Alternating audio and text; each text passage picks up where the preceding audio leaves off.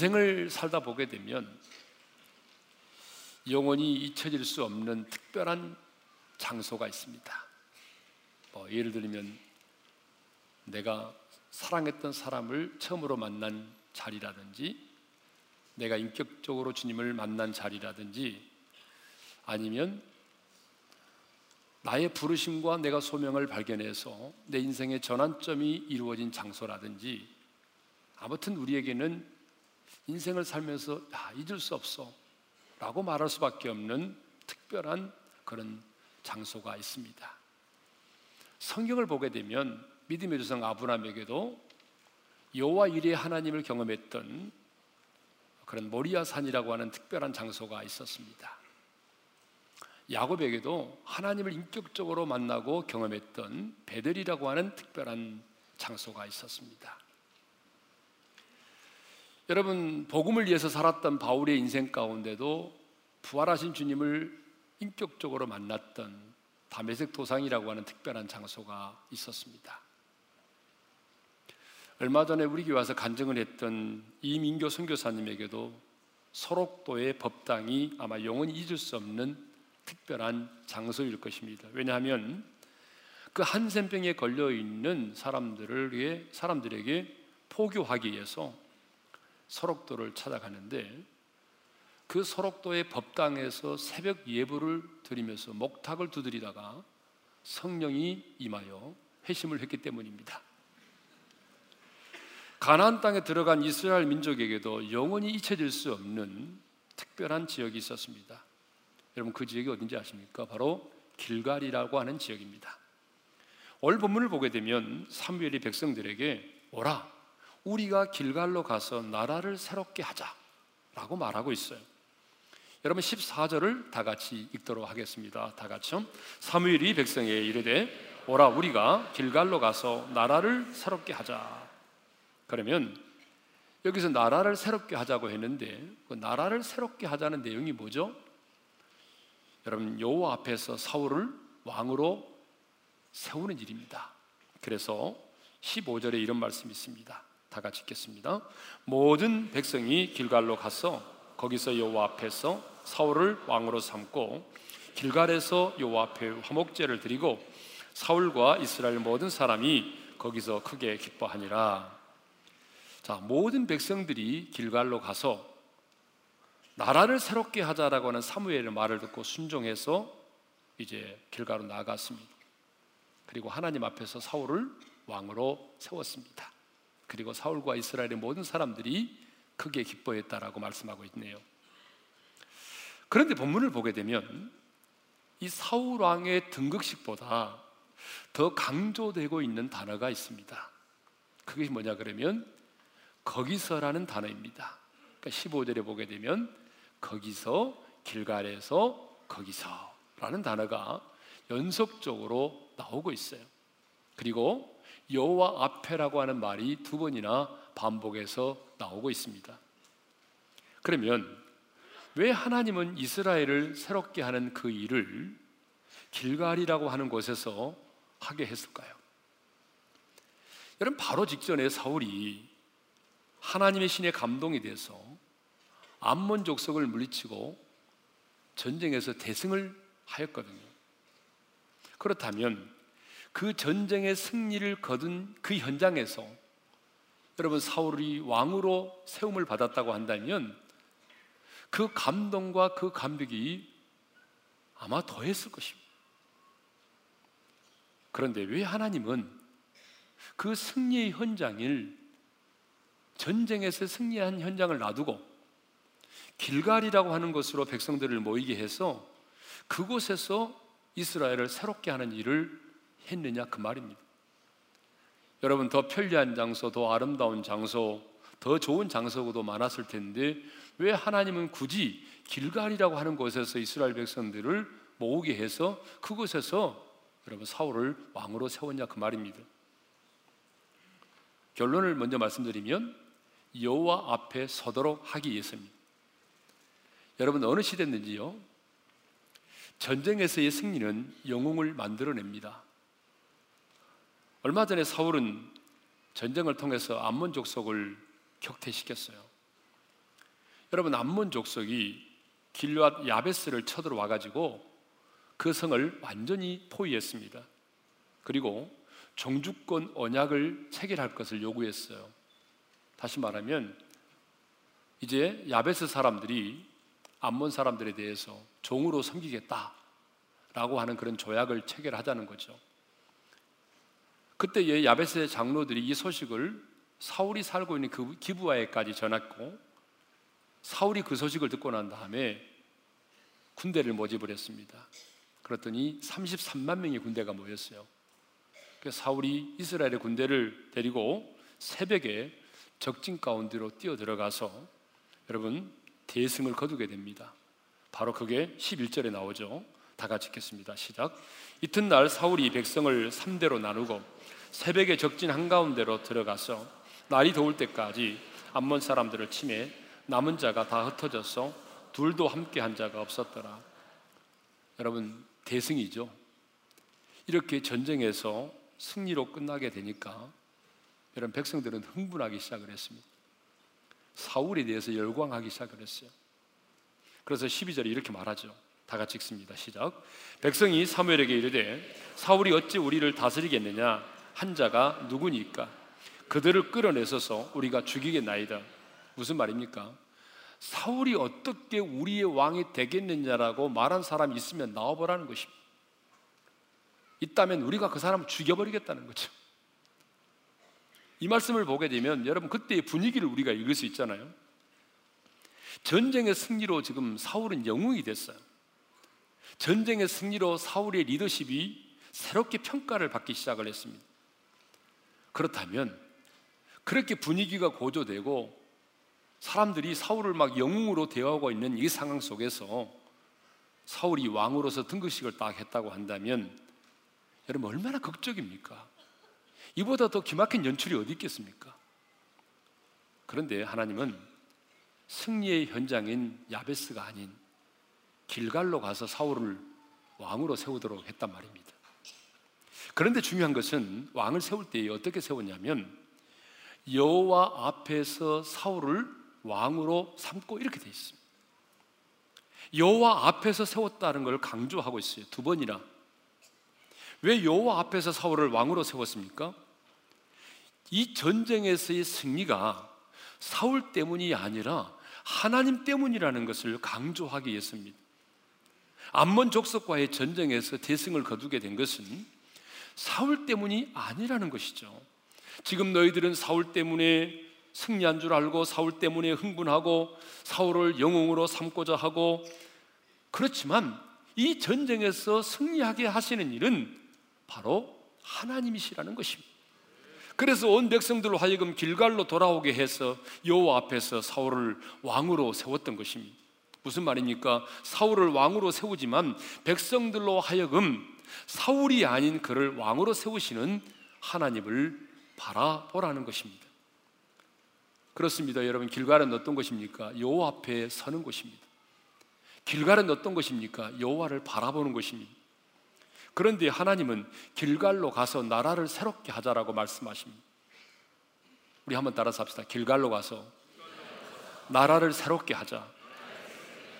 여러분, 그 당시에 오늘 본문에서는 나라를 새롭게 하자는 말이 무슨 말입니까? 사울을 왕으로 등극시키는 것을 말하죠. 그런데 성경을 보게 되면 사울을 이스라엘의 왕으로 세우는 일만이 아니라 하나님은 길갈에서 이스라엘 백성들에게 늘 새로운 은혜를 부어 주셨습니다.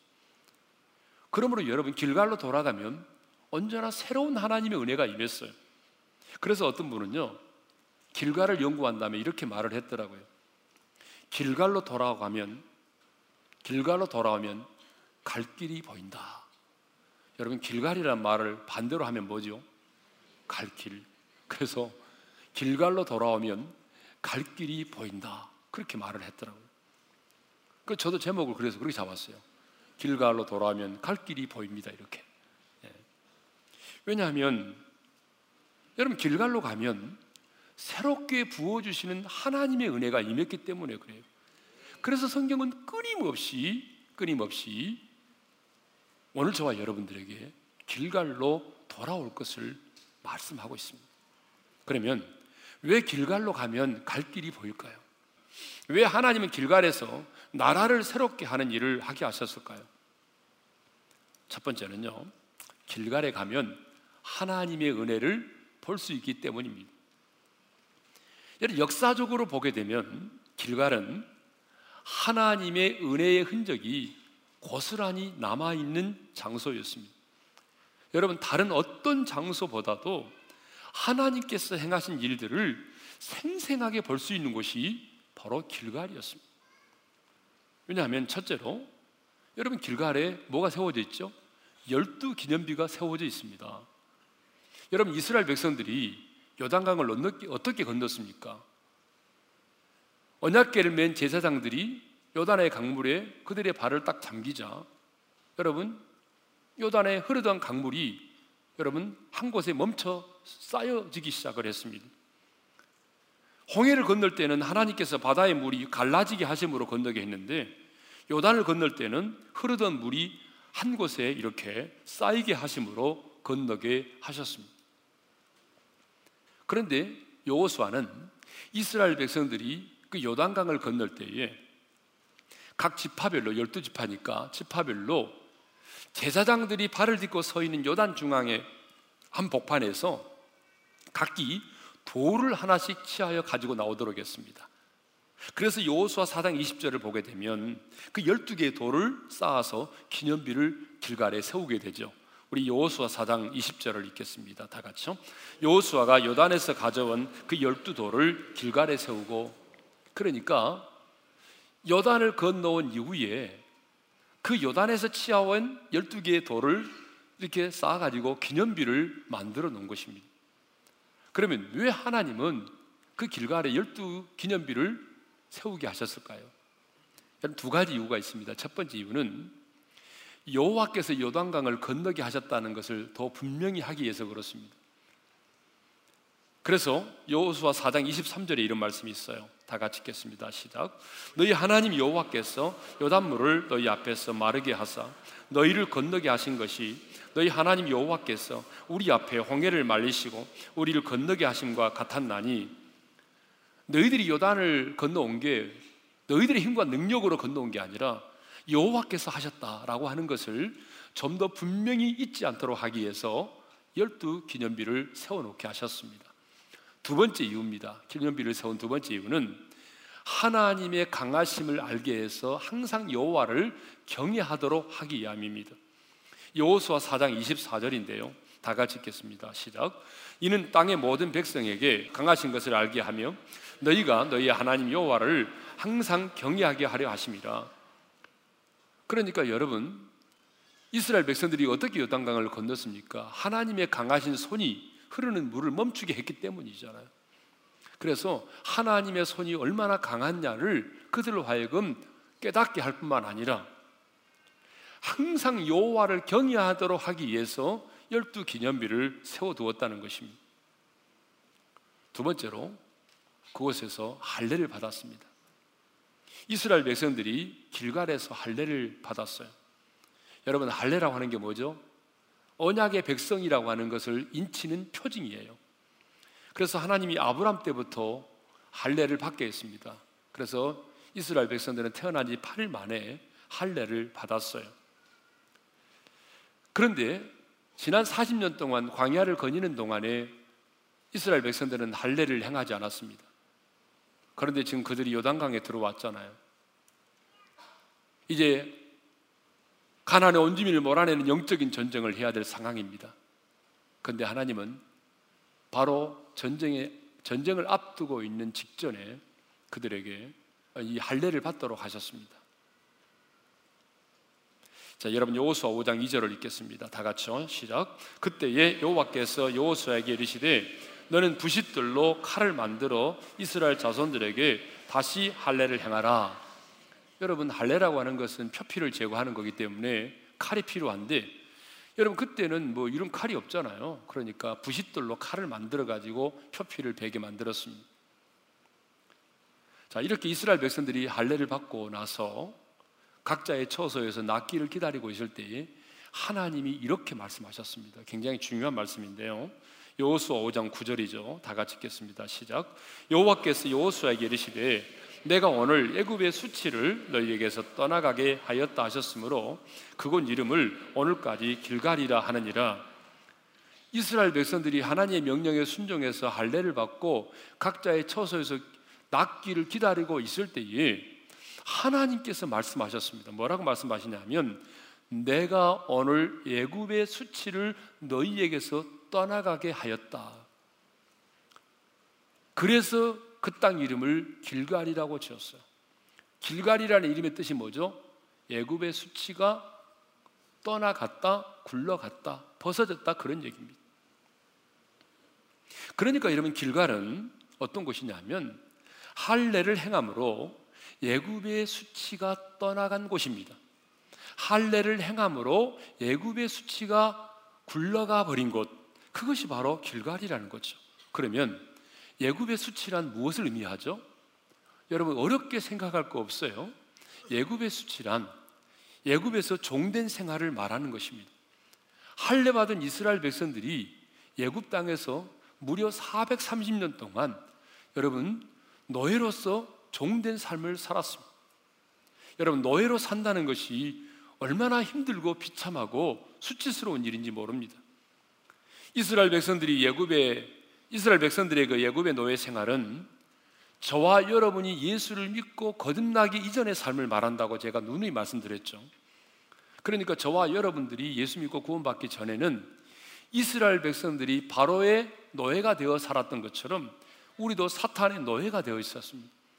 우리도 죄의 종이었습니다. 세상의 풍조를 따랐습니다. 여러분 우리가 과거에 애굽에 있을 때는요 죄와 사망의 법 아래 매여서 두려움 가운데 인생을 살았던 사람들입니다. 그런데 하나님은 할례를 행하는 순간 이스라엘 백성들에게 말씀하십니다. 이제 할례를 행함으로 지난 날에 너의 모든 애굽의 수치가 떠나갔다. 여러분 이 말은 무슨 말이냐면 할례를 행한 길갈은 과거의 모든 수치와 슬픔이 다 굴러간 곳이라는 것입니다. 과거의 모든 수치가 다 떠나간 곳이라는 거죠. 그렇다면 여러분, 저와 여러분은 할례를 받은 자입니까? 안 받은 자입니까? 여러분, 육체적인 할례를 받은 자는 아니지만 분명히 성경은 우리는 예수를 믿음으로 구원받은 우리는 마음의 할례를 받은 자라고 말하고 있습니다. 그렇다면 우리 모두는 다 마음의 할례를 받은 자입니다. 여러분 믿으십니까? 그렇다면 여러분 예굽의 모든 수치가 이제 우리에게도 떠나갔습니다. 여러분 언제 떠나갔습니까? 우리의 모든 수치와 부끄러움이 언제 벗어졌습니까? 주님이 십자가에 달려 죽으실 때입니다. 여러분 우리 주님이 십자가에 달려 죽으실 때에 그 죄값의 한 부분인 우리의 그 수치와 부끄러움이 다 벗어졌습니다.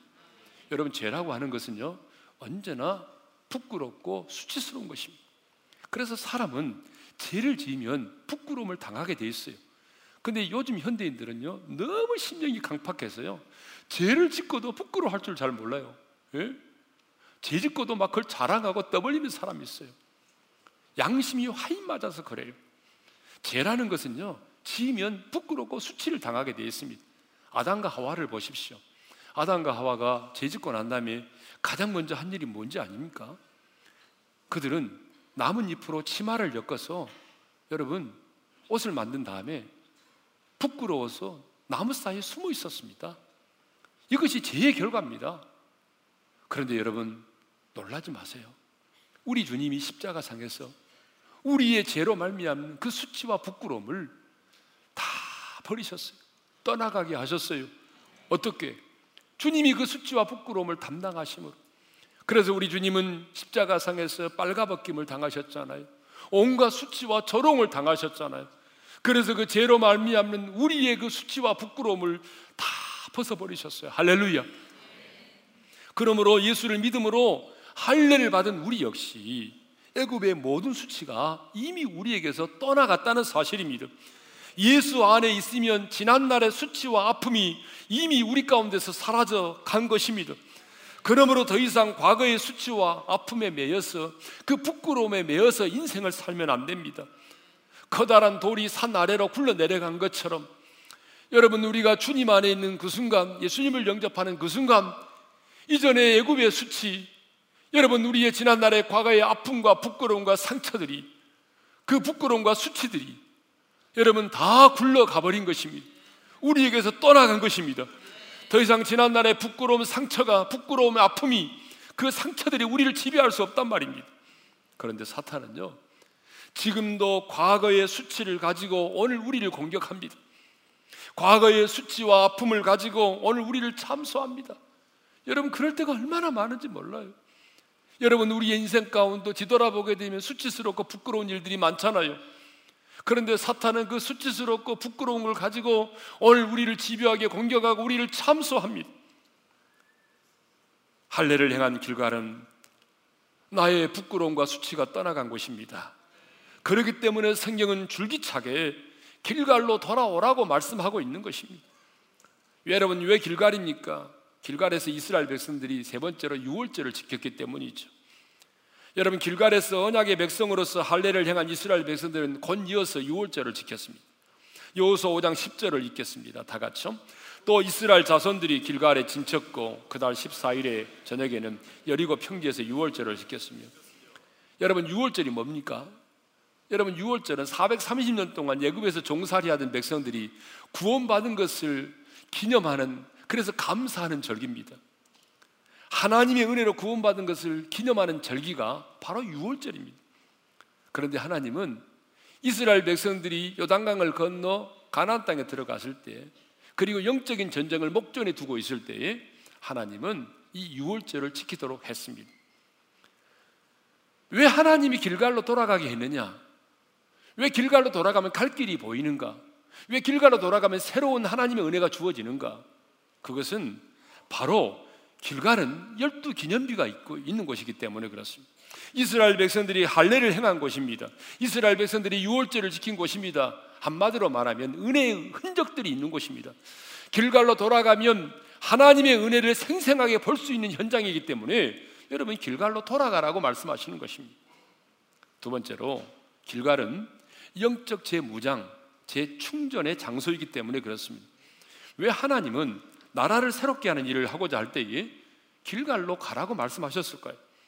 아니 가나안의 원주민을 몰아내기 전에 길갈에서 할례를 받게 하시고 유월절을 지키도록 하셨을까요? 아니 가나안의 원주민을 몰아내는 그런 전쟁을 할 때 왜 길갈을 작전 본부로 삼으셨을까요? 길갈이 바로 영적 무장의 장소요, 영적 재충전의 장소가 되기 때문에 그렇습니다. 여러분 우리가 성경을 보게 되면 이제 가나안 땅에 들어간 이스라엘 백성들이 여호수아와 이스라엘 백성들이 계속적으로 하는 일이 뭐죠? 가나안의 원주민을 몰아내는 전쟁을 하죠. 그렇죠?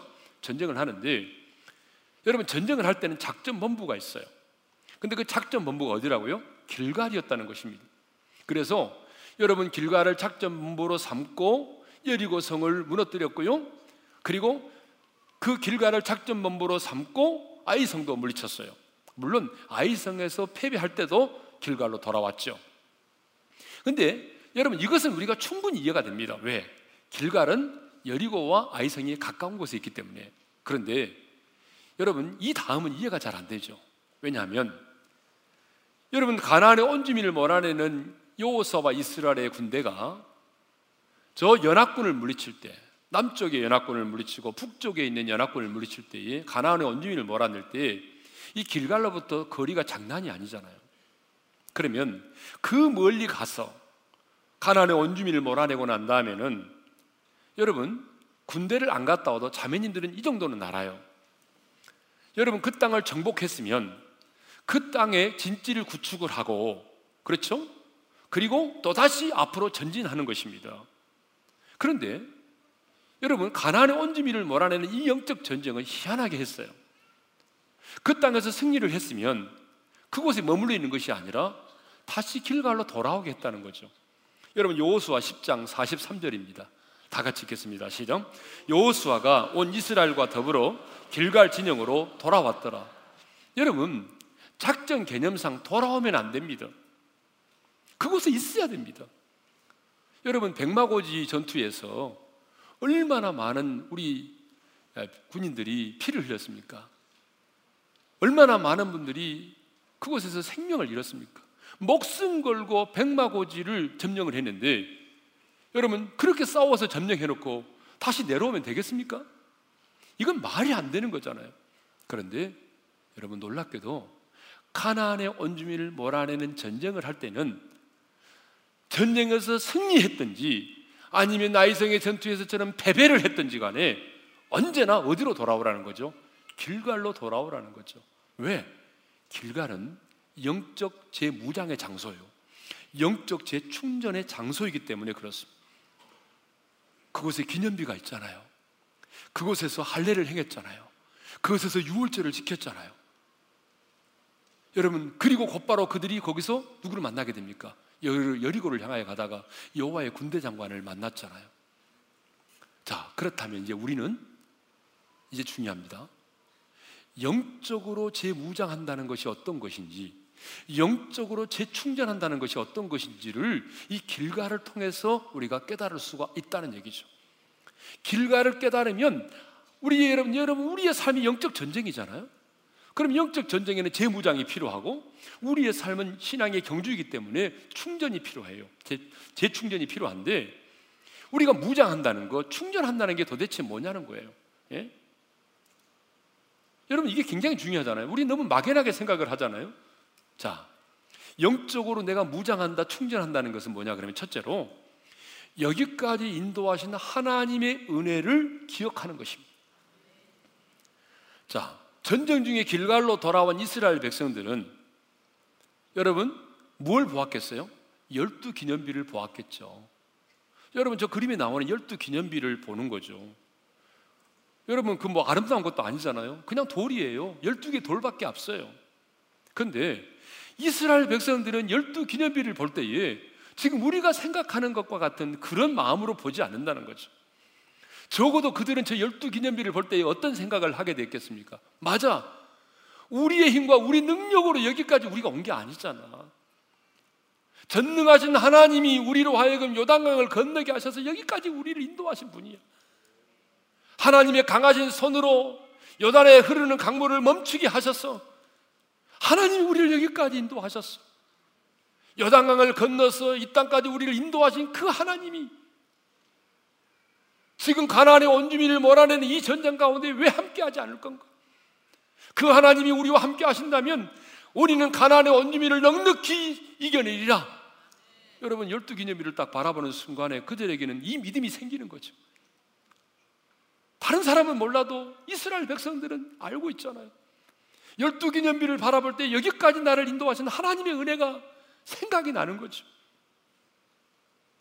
그러니까 여러분, 여기까지 나를 인도하신 하나님의 은혜를 늘 묵상할 때 내가 영적으로 무장이 되는 것이고 충전이 되는 것입니다.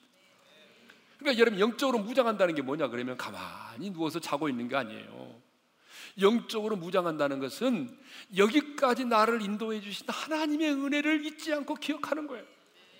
근데 사람들은 사람들은 하나님의 강한 손을 묵상하기보다는 여기까지 나를 이끌어 오신 하나님의 인도하심을 묵상하기보다는 내가 처해 있는 문제를 더 깊이 묵상한단 말입니다.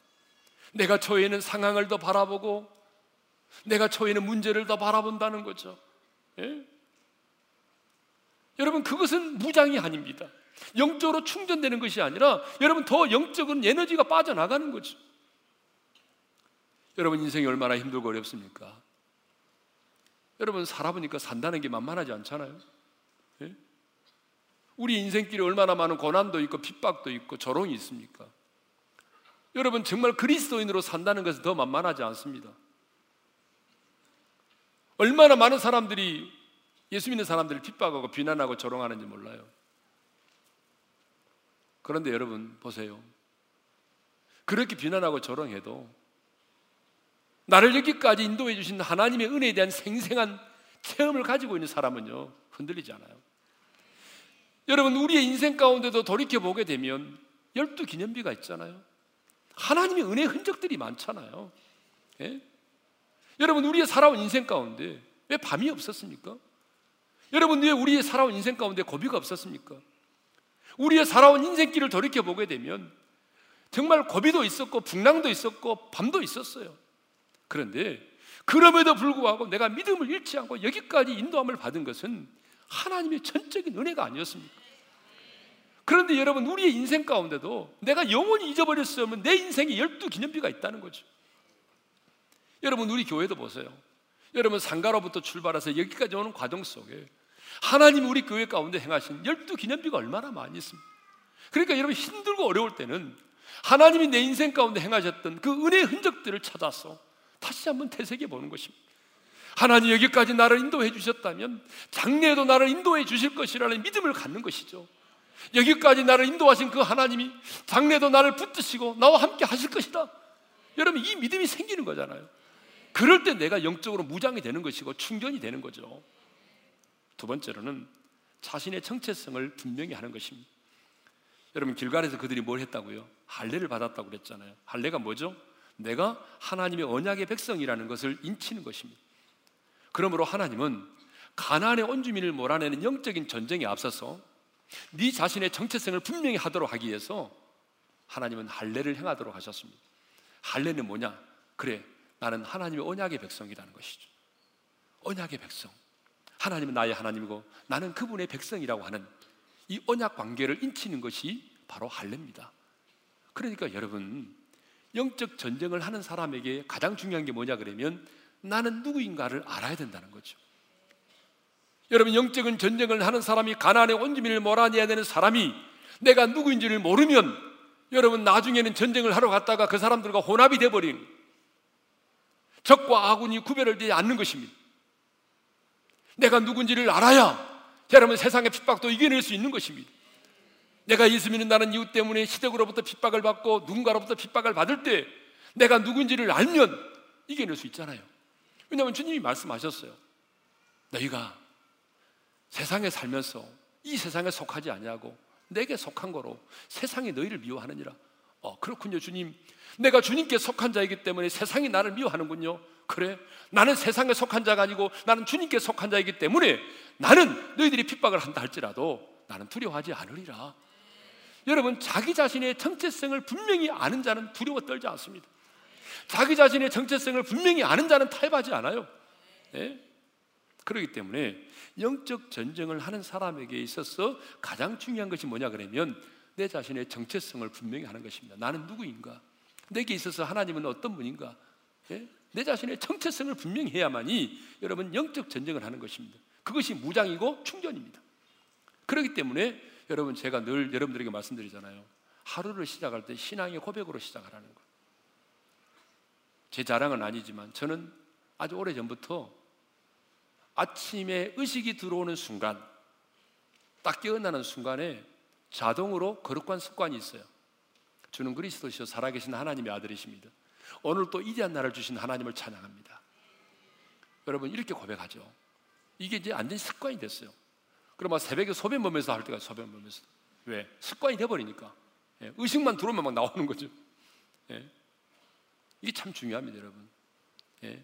내 자신의 정체성을 분명히 해야 돼요. 그렇지 않으면 세상 속에서 구별된 자로 살아갈 수가 없습니다. 영적 전쟁을 감당할 수가 없어요. 세 번째는 구원의 은총을 잊지 않고 기억하는 것입니다. 이스라엘 백성들은 유월절을 지킴으로 하나님께서 자신들을 바로의 손에서 구원해 주셨다는 사실을 다시 한번 기억하며 감사했습니다. 여러분, 그래서 하나님은 가난의 온주민을 몰아낸 영적인 전쟁의 앞에서 앞서서 유월절을 지키도록 했어요. 구원의 은총을 인하여 감사하는 것입니다. 여러분 한번 생각해 보십시오. 나 같은 죄인이 예수 믿고 구원받았다는 것, 이보다 더 큰 은혜가 어디 있을까요? 내가 남보다 똑똑해서도 아니고, 내가 남보다 더 선해서도 아니고, 내가 남보다 더 의로워서가 아닌데, 하나님이 나 같은 죄인을 불러 구원해 주셨다는 이 사실, 그래서 내 인생의 과거의 수치가 다 끊어졌다는 사실, 여러분 이 사실을 생각해 보면 여러분 우리 안에 막 감동이 물처럼 밀려오잖아요. 여러분 이렇게 구원의 은총을 인해서 내가 감사할 때 여러분 내가 무장이 되는 것이고 내가 충전이 되는 것입니다. 사랑하는 성도 여러분 하나님의 사람인 우리가 언제 가장 강한 자가 됩니까? 여러분 내가 누군지를 알 때 그리고 하나님의 은혜를 깨달을 때에 가장 강한 자가 되는 것입니다. 여러분 육적으로 강한 자가 되는 것은 여러분 강한 훈련을 받고 우리가 헬스 해가지고 여기 왕자 만들고 뭐 그렇게 하면 강한 자가 될 수 있겠죠. 그러나 내가 하나님의 군사로서 내가 영적으로 강한 자가 되는 것은요, 여러분 그것은 하나님의 은혜를 깨달을 때입니다. 하나님의 은혜를 깨달을 때 강한 자가 되는 거죠. 그래서 바울은 믿음의 아들 디모데에게 이렇게 말했어요. 디모데후서 2장 1절입니다. 다 같이 읽겠습니다. 시작. 내 아들아, 그러므로 너는 그리스도 예수 안에 있는 은혜 가운데서 강하고 한번 따라서 합시다. 은혜 가운데서 강하고 이 말은 무슨 말이냐면 은혜 가운데서 강한 자가 되라는 얘기입니다. 여러분 그렇습니다. 하나님의 사람이 언제 강해지느냐? 하나님의 은혜 속에서 강한 자가 됩니다. 하나님의 은혜를 알면 세상이 감당할 수 없는 사람이 되는 것입니다. 여러분 왜 오늘 선교사님들이 가정을 떠나서 전기도 들어오지 않고 물도 나지 않고 화장실도 없는 그런 오지로 나아가서 복음을 전합니까? 왜 복음을 전하다가 언제 총에 맞아 죽을지도 모르는 그런 사탄의 경고한 지는 무슬림권으로 들어가서 여러분 또 생명을 걸고 복음을 전합니까? 하나님의 은혜 때문입니다. 나 같은 죄인을 구원해 주신 하나님의 은혜, 나를 여기까지 인도해 주신 하나님의 은혜, 그 은혜를 알기 때문에 빚진 자의 심정으로 나아가는 것입니다. 여러분 역사를 보십시오. 하나님의 은혜를 아는 자는 결코 두려워 떨지 않았습니다. 하나님의 은혜를 아는 자는 주님을 부인하지 않습니다. 하나님의 은혜를 아는 자는 타협하지 않아요. 하나님의 은혜를 아는 자는 복음을 부끄러워하지 않습니다. 하나님의 은혜를 아는 자는 세상이 감당할 수 없는 삶을 살았습니다. 성도 여러분, 오늘 여러분의 인생에 새로운 전환점이 필요합니까? 새롭게 부어주시는 하나님의 은혜를 경험하기를 원하십니까? 오늘 여러분의 인생 가운데 새로운 재충전이 필요하십니까? 영적 전쟁을 감당하기 위해서 새로운 무장이 필요하십니까? 그렇다면 여러분 길갈로 나가십시오. 길갈로 가면 갈 길이 보입니다. 내가 어디로 가야 될지 여러분 정말 아무것도 보이지 않는다면 길갈로 나가십시오. 여러분 신약 시대의 길갈은 오늘의 교회가 되는 것입니다. 교회는 하나님의 사람들을 무장시키고 하나님의 은혜를 재충전해서 세상 가운데 내보내는 것이 교회입니다. 그러니까 여러분 교회는 은혜를 받는 곳이어야 됩니다. 교회 와서 은혜 받지 못하면 한 주간 살 수 없어요. 그래서 여러분 우리는 이 예배 시간에 하나님으로부터 공급되어지는 은혜를 받고 내가 충전을 하고 무장을 하고 다시 세상으로 나아가서 가난의 온주민을 몰아내는 전쟁을 감당하는 것입니다. 오늘 하나님의 은혜를 다시 한번 마음에 되새기면서 찬송하십시다. 아, 하나님의 은혜로 있을 데 없는 자. 하나님의 은혜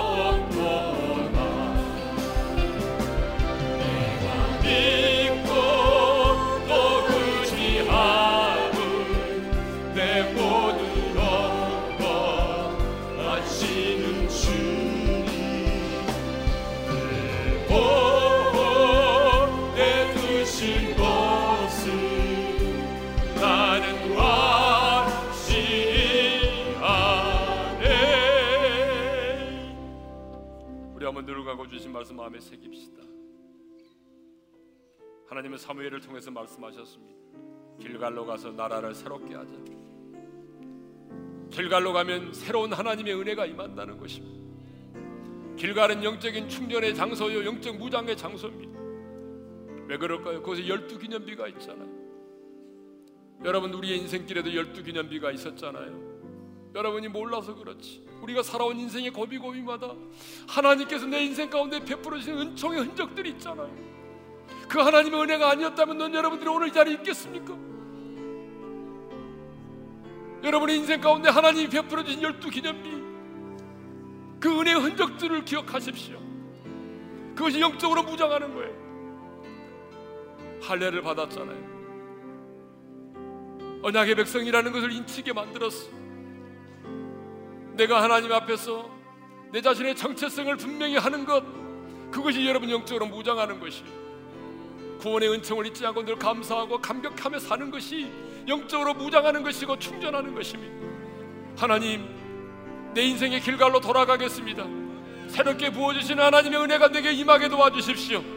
오 주님 내가 길갈로 돌아갑니다. 영적으로 무장시켜 주십시오. 살아온 인생 하나님이 내게 베풀어준 은혜를 기억함으로 내 자신의 정체성을 분명히 함으로 구원의 은총을 인하여 감사하고 감격함으로 날마다 내가 무장되게 하시고 충전되게 도와주셨어. 가나안 온 일몰하는 이 영적인 여행에서 승리하게 도와주십시오. 우리 다 같이 주여 한번 외치고 함차게 기도하며 나가십시다. 주여 아버지 하나님 은혜와 사랑을 감사드립니다. 아버지 하나님이여 길갈로 가서 나라를 새롭게 하자라고 말씀하셨는데 하나님 길갈에서 이스라엘 백성들에게 하나님의 새로운 은혜를 베풀어 주신 것처럼 아버지 하나님 오늘 우리 인생 가운데도 길갈 있기를 원하고 길갈로 돌아가기를 원합니다.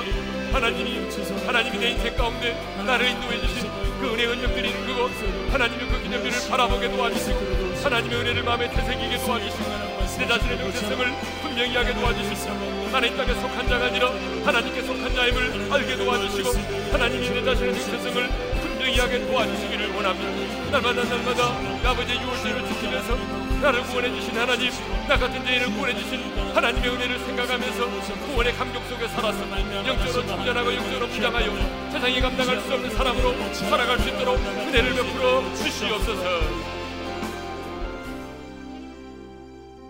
이제는 우리 주 예수 그리스도의 은혜와 하나님 아버지의 영원한 그 사랑하심과 성령님의 감동하심과 교통하심과 축복하심이 길갈로 돌아와 새롭게 부어주시는 하나님의 은혜를 경험하기를 원하고 영적으로 무장되고 재충전되어지기를 원하는 모든 성도들 위해 이제로부터 영원토로 함께 하시기를 축원하옵나이다. 아멘.